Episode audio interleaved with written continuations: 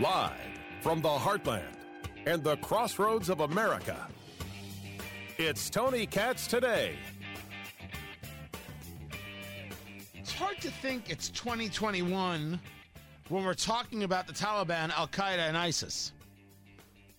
But yet, here we are talking about the Taliban, Al Qaeda, and ISIS.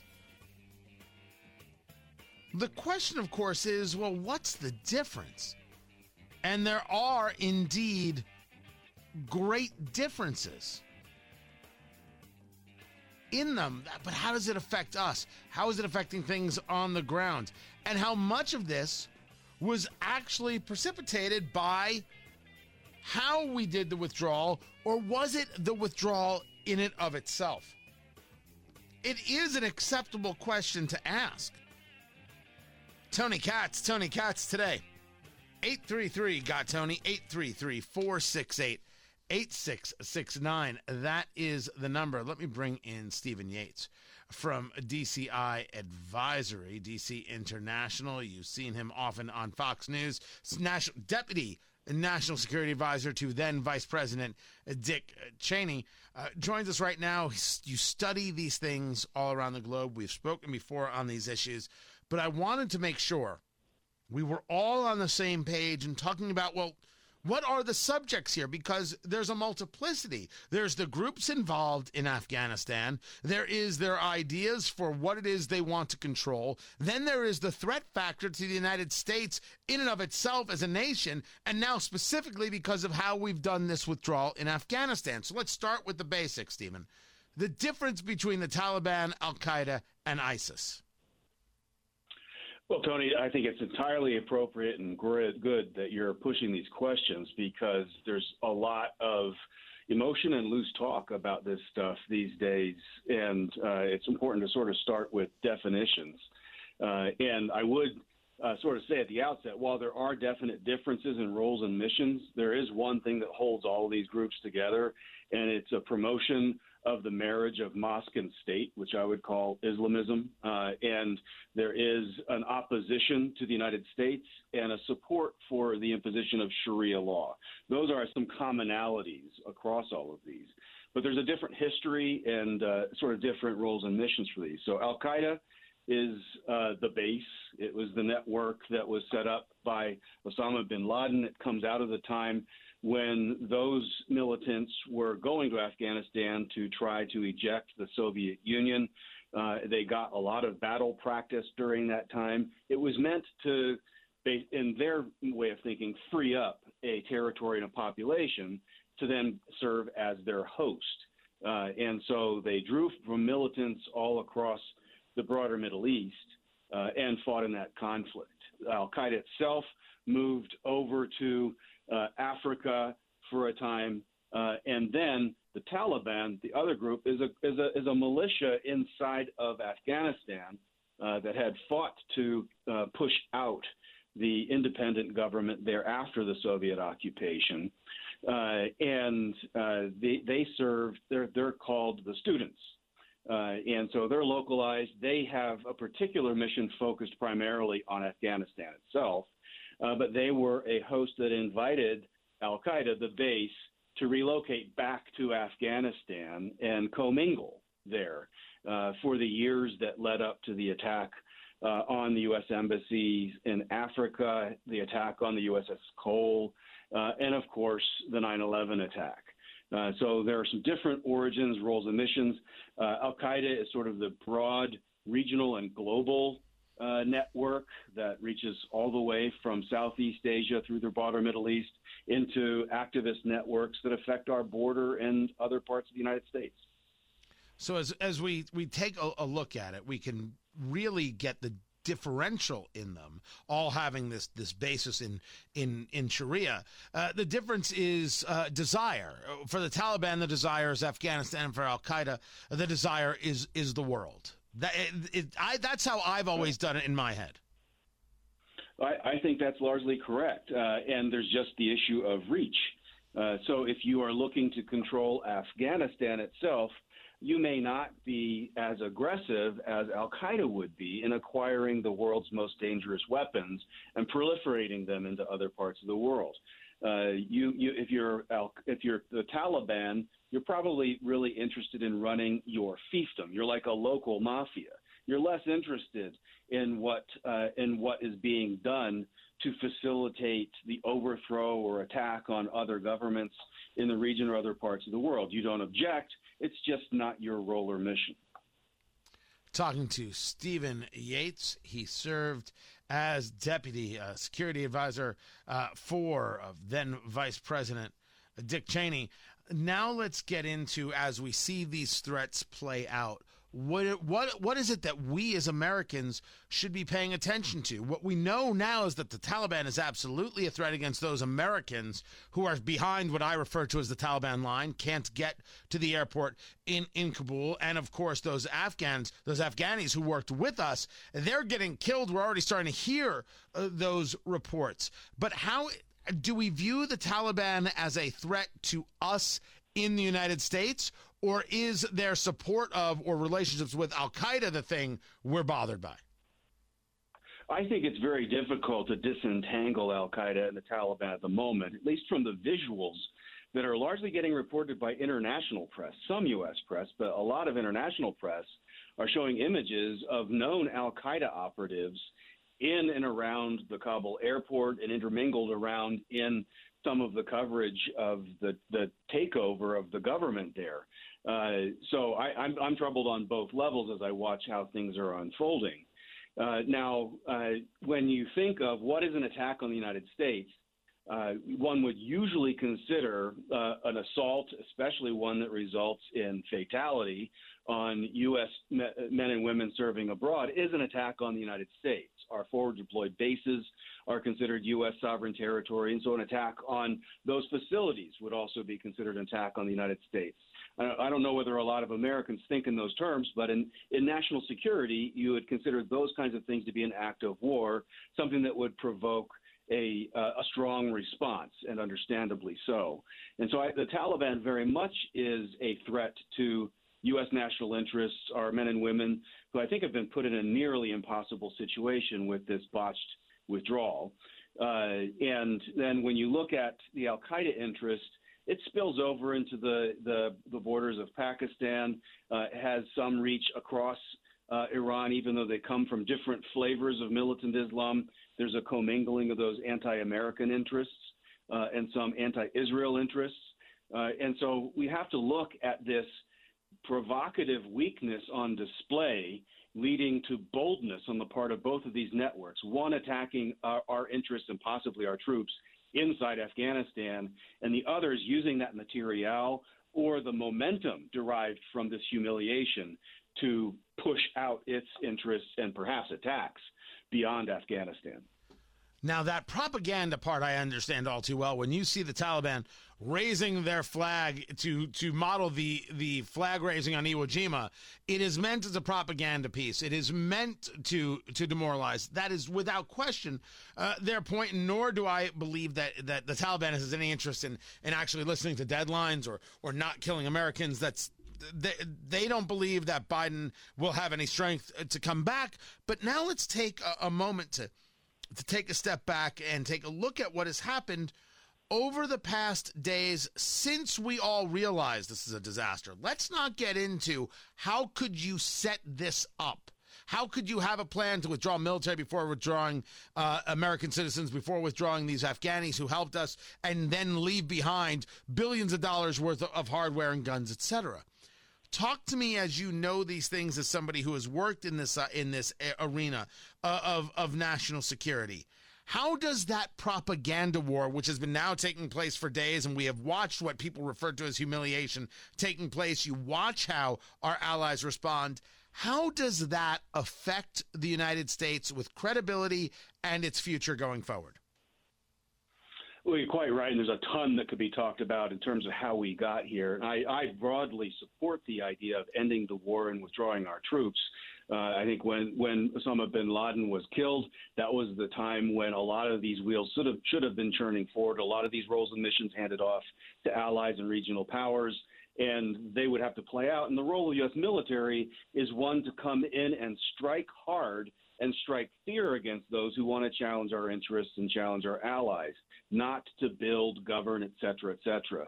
Uh, so, just with that broad caveat, uh, this, this demonstration of weakness and the seeming ineptitude in being able to extract our own personnel uh, to give up a, a, a, secure airfield in order to deal instead with a chaotic private airport.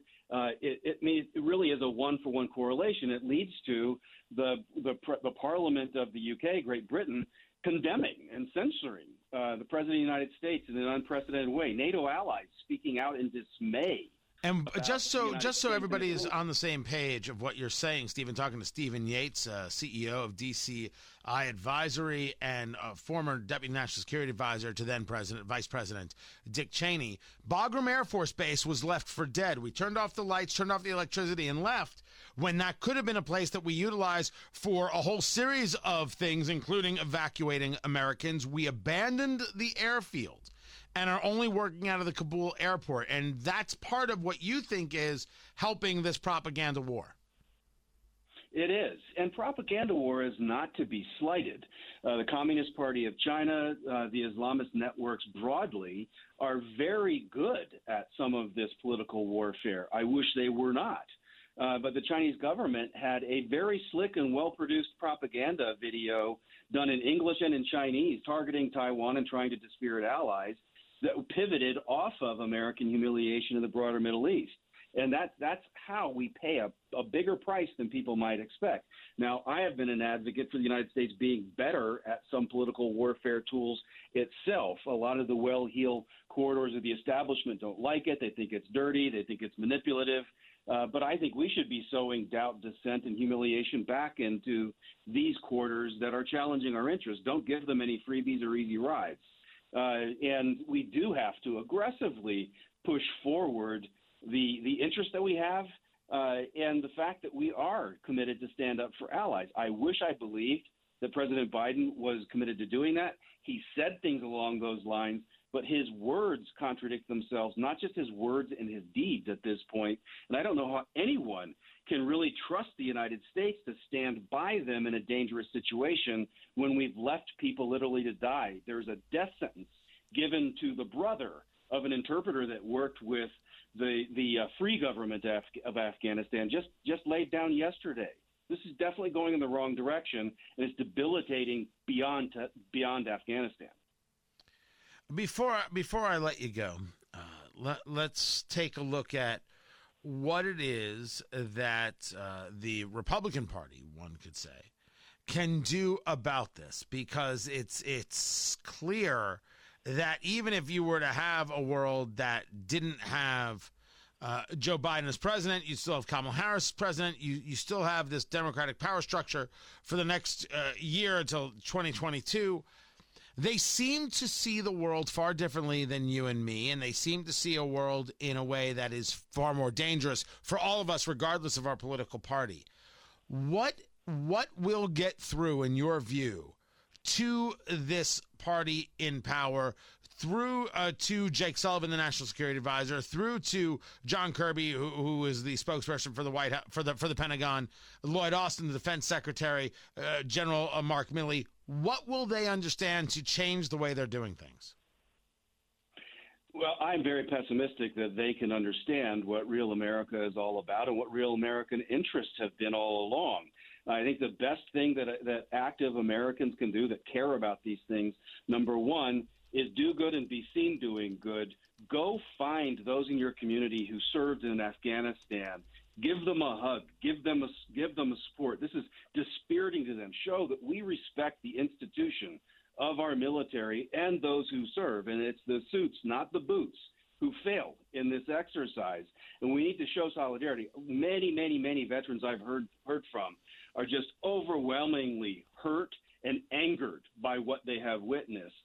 And if you happen to be a Republican, you need to be standing on the right side of this. And these people might, on the other side of things, help in that midterm election and help in 2024 pull the the balance of power back into the direction of sanity, I think, for an alternative in 2024. But get out into your communities, show that we support people. This woke culture is tied into what the Taliban is about, what the Chinese Communist Party is about. It's destroying the institutions that make our culture great, make our country great, made us strong and an inspiration to the world.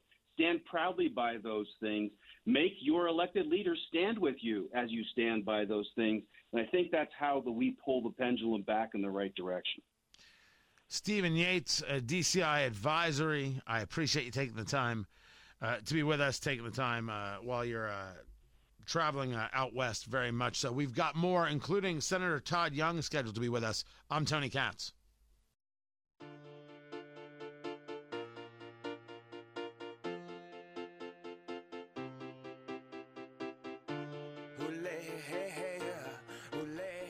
You shower every day, producer Ari? Uh, I think so. I, I I would say by and large, uh, I, I I do. I guess if if there's a weekend where I'm doing nothing, I I may not. And this story is freaking people out. And I I didn't know this was something that's happening out there in culture. But I guess uh, um, Ashton Kutcher and, and Mila Kunis were discussing how they rarely bathe their children and they don't wash with soap every day. And I said, well, first, I think it might be a little weird if you rarely bathe your children. I don't know what rarely is supposed to mean. Uh, but there are plenty of people who think that soap, you know, dries out the skin and to, shampoo, it ruins your hair, and people skip a day in washing their hair, but they still may take a, a shower. It, how is this surprising to anybody? How is this news? And then both uh, Matthew McConaughey and Lizzo got into the story. I'm like, oh, what in the world? So Matthew McConaughey doesn't wear deodorant? And Lizzo doesn't wear deodorant? Okay. What? I think I think this is true of lots and lots and lots of people. They look at it like, you know what, that's a chemical. I don't want it. I think there are people who uh, was it is it aluminum in the deodorant that, that people are like, yeah, that's bad news. I get that. I it, I just found it amazing that people are are looking at this and they're they're actually bothered by it.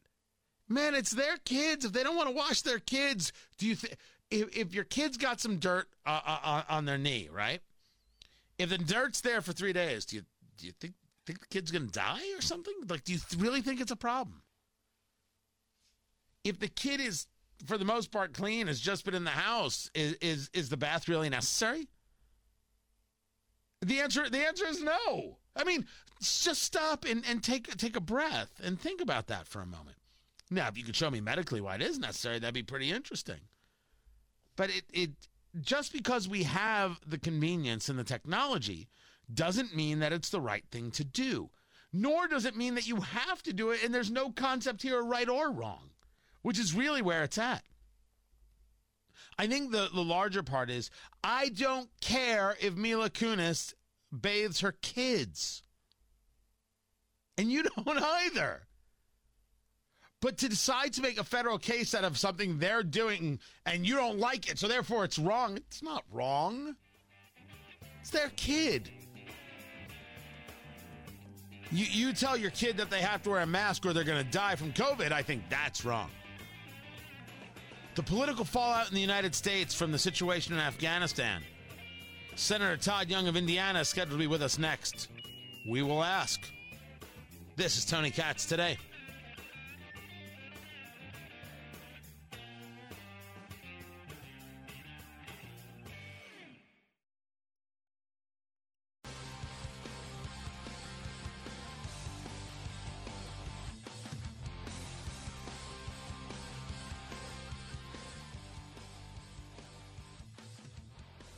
There's no part of Afghanistan that doesn't have some kind of fallout. Tony Katz, Tony Katz today. It's good to be with you. Facebook, Tony Katz Radio, the phone number 833 468 8669. There is no part that doesn't have a fallout. We discussed the propaganda war already at play from the Taliban creating photos and the imagery of Iwo Jima. You already have China uh, playing it up against Taiwan. Lord knows what the Russians are going to do with Ukraine and Estonia. But what about the fallout right here? what about the political fallout of recognizing that Joe Biden's failure isn't an isolated incident, whether we want to talk about rising prices and inflation, gas prices, whether we want to talk about the southern border. How about the fact that you still have three and a half more years of this administration and what other damage can be done? What is it that Republicans in the House and in the Senate what can they do to blunt this? How do they change his mind on some of these things and get a better result going forward? Exactly what does this mean for 2022 and possibly 2024? Senator Todd Young joins us right now, Senator from Indiana at Sen Todd Young on the Twitter box. And you're you're you're a Marine, sir. We we know this story about you. You have served. Let's start with that basic then. You watch this pullout from Afghanistan and what has transpired over the last seven days. Your take.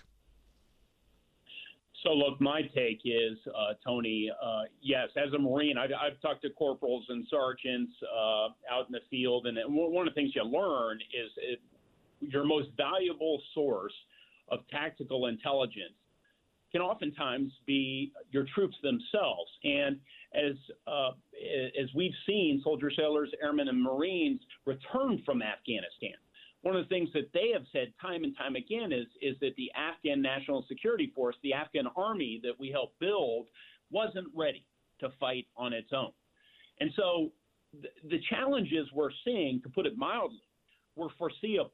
There were serious gaps in in um, in, in uh, judgment that occurred by the President of the United States uh, that occurred by our top military leaders, our top diplomats.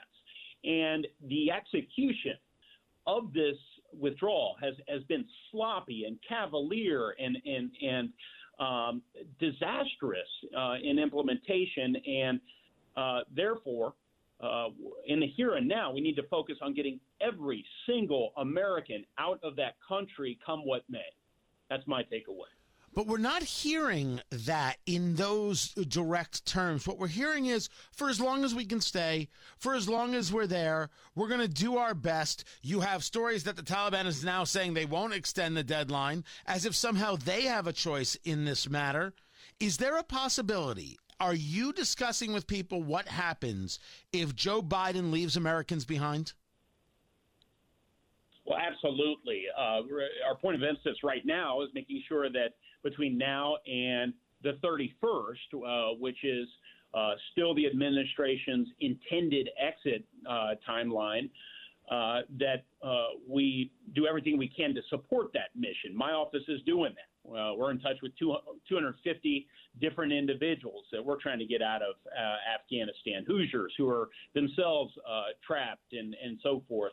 Uh, I've been working on this for months, actually, uh, working with my colleagues to make sure that those interpreters who ally with our soldiers, sailors, airmen, and Marines could get out of the country. But for whatever reason, the administration, and, and here's here's the crux of it, Tony. You focus on getting civilians out first, then you pull your troops out. They had it in reverse. They actually want to get the troops out uh, by a date certain, and it happened to coincide with the 20th anniversary of 9 11. And, and, and it's as though getting the civilians out has become an afterthought. So, look, look um, in the near term, everything needs to be done to get these civilians out, and, and that's where our, our focus is. But uh, rest assured, there will be a lot of probing questions. Uh, I and others will be asking um, strategically which is where you started um, with your lead in. Uh, in, in, terms of the planning ops, and um, I suspect some of our leadership uh, will uh, will be called to the carpet.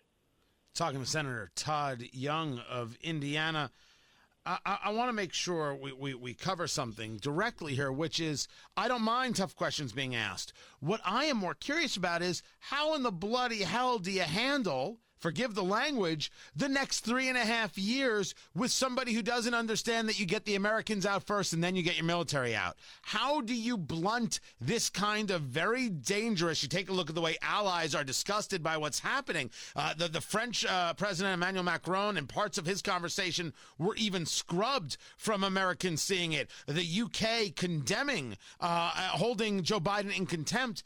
What is the plan to get him on a more straight and narrow path if that's what it takes? Or is there a stronger political play that can happen? Look, uh, there will come a time in, the not too distant future where Republicans uh, will have more leverage uh, collectively as a group. Uh, you know, there is a coming election next year, uh, and that's how those things play out. In the near term, every single one of us should be praying for the success of this president in, successfully extract, extracting Americans, uh, interpreters, and, and so forth. But um, uh, the the very pointed answer to your question, Tony, is is that uh, we are able to steer this country in a uh, in a wiser direction if we can get more leverage. We will have power over the purse. We will have oversight power so we can hold probing hearings about what went wrong and what might go wrong as it pertains to other foreign policy issues moving forward. And ultimately, uh, we have power to, to authorize the use of military force or not to authorize the use of military force. So uh, those are the instruments that we have, but they can only be exercised with majority power. Let me now step into going back to a, a, a, bit of, of technical and rely a bit on your, your military expertise. We talk about the training that the United States gave the Afghanis, and that training involved training them in how the U.S. sees military involvement as an air support type of system that we engage in the air and then we are able to move uh, better through the ground. That air support was taken away from the Afghanis, and the ability to engage it themselves was taken away in this uh, radicalized pullout from from Joe Biden. Did we train them right? Should they have been trained in the way we do it, or should we have trained to more of their strengths, which experts tell me was more of a light infantry style? That's an excellent question. Um, look, we spent 20 years uh, building this army using our best trainers, uh, equipping with them with some of uh, our most sophisticated technology. We've we've given them an air force, right? Uh, and and yet uh, they fell apart uh, almost immediately.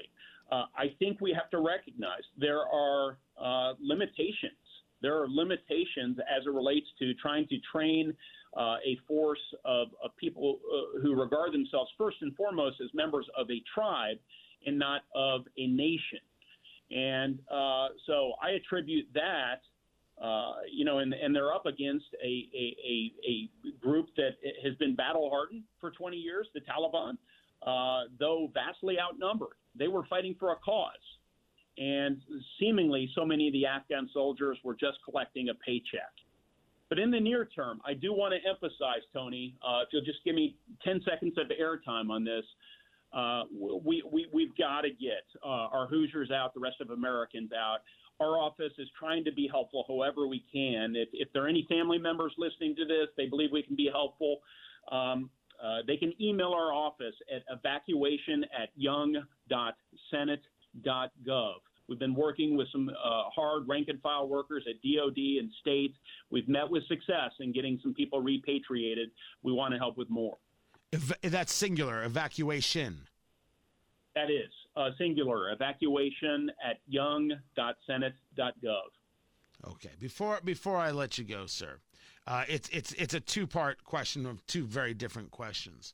Uh, one of your fellow members of the Senate, Ben Sasse, out of Nebraska, has been jumping up and down about the the realization that we need in certain areas a small light footprint a forward force if if you will. You're going to have to leave americans in certain spots around the globe. And and in my take of what he's saying that's the new foreign policy. That's the way it's got to be. In your point of view from from your looking at it do we need to start leaving americans in drips and drabs across the globe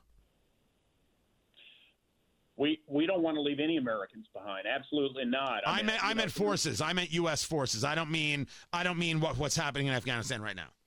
Oh, look, we don't, we don't want to be everywhere. Uh, so I don't oppose, uh, you know, conceptually to the pull out of forces, but this was a botched implementation. As far as Ben Sasse and and, and uh, my my colleague uh, with whom I uh, have a great relationship and I have a great deal of respect for Ben. Ben, I believe, has advocated retaking uh, the the Bagram Air Base. which I, you know my briefing tells me would require uh, a major commitment of, of troops and so forth. That may or may not be the best option as we look to getting Americans out. I suspect there are other options uh, that that can be utilized, uh, like uh, coming up with loiter points, advertising to Americans that are in Kabul when they can meet our, our troops there, and then providing a uh, an, an armored corridor where those where those Americans can uh, find their way to safety. But look, let's let's hope that it doesn't come to that. Let's hope that before August 31st we can get all these Americans out. Uh, that's what the commander in chief has promised us. Uh, so far, his promises have rung hollow, but uh, uh, at, at, my level, I'm going to do everything possible to make sure that we uh, we meet with success. Do Republicans, because Senator Lindsey Graham brought it up, others have brought it up, do Republicans have an appetite for impeachment? Look, I don't see how that helps us right now. Um, you, you, know, I, I, know a lot of times being spent on television. I suppose that doesn't slow us down talking about things like that. But right. we ought to be intently focused on what's our op plan. You know, how can we be helpful in getting every single American and uh, those who have helped us, interpreters, uh, for example, out of this country. That's what I've been focused on for months. Uh, and that's what uh, the administration is going to be focused on. And then, and then, frankly, uh, uh, all these questions need to be answered. all these questions need to be answered by the president of the United States directly. Uh, by his top diplomats and, and, military commanders. And it wouldn't surprise me if, if uh, there were some uh, there were some resignations, and if there aren't resignations, there may need to be firings. We will get into that in the days ahead. Senator Todd Young, I appreciate you taking the time, Senator Todd Young of Indiana.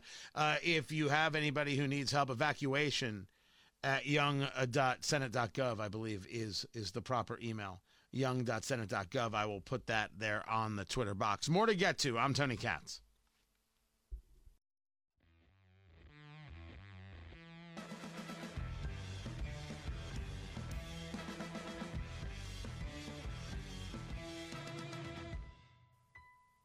You know the rioting in Australia, right?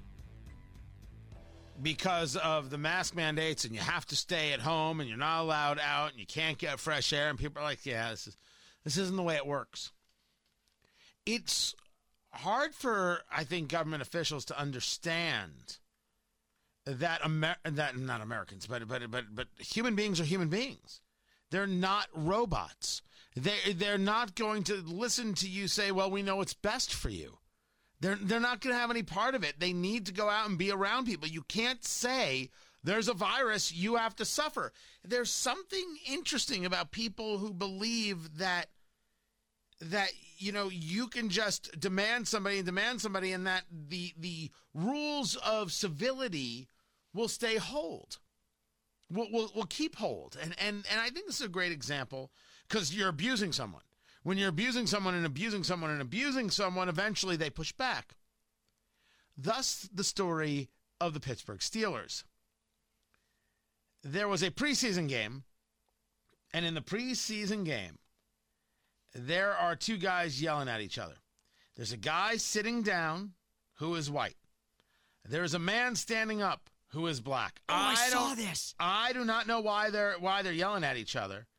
And in between them, is this woman who decided to just put herself in the middle of it, is in this black guy's face, screaming and yelling him, You go away, you get out of here, cursing everything else.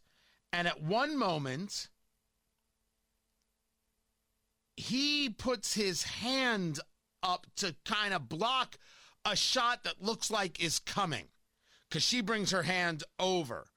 And he puts her hands, get away from me. And she's like, How dare you? And slaps him square in the face. Square in the, a hard slap. And he's like, Oh, this is happening. And he's like, Are you kidding me? And actually, like, like goes like he's gonna punch. She hides like a child. Her boyfriend, whatever it is, uh, gets up, and the black guy then proceeds to knock the white guy cold And when his girlfriend jumped in, he punches her in the face and knocks her over the, the chair. Knocks her over the chair. Actually, he knocked her over the chair first and then knocked the boyfriend unconscious. This is a story. I, I don't want the fight. I don't understand why the fight happened. None of it makes any sense whatsoever. But this is 100% a story of a woman who believed she could do anything she wanted because she was a woman. Can't hit a woman.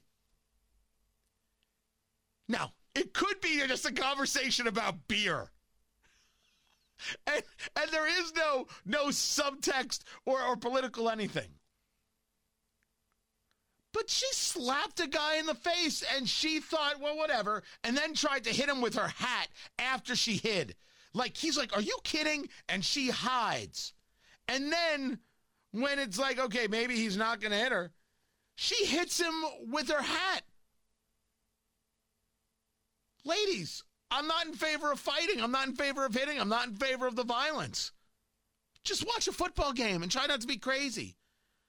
But if you slap someone in the face and you think you won't get hit, I don't know what to tell you, but you did not get raised in my family where we were taught if you slap someone in the face, you might get hit. If you tell people they're not free and they have to live in their homes like their homes are cages, and if they go outside, they're going to get arrested or worse, chances are they'll riot on the streets of Australia, New South Wales. Just saying it the way it is. Facebook Tony Katz Radio. This is Tony Katz today.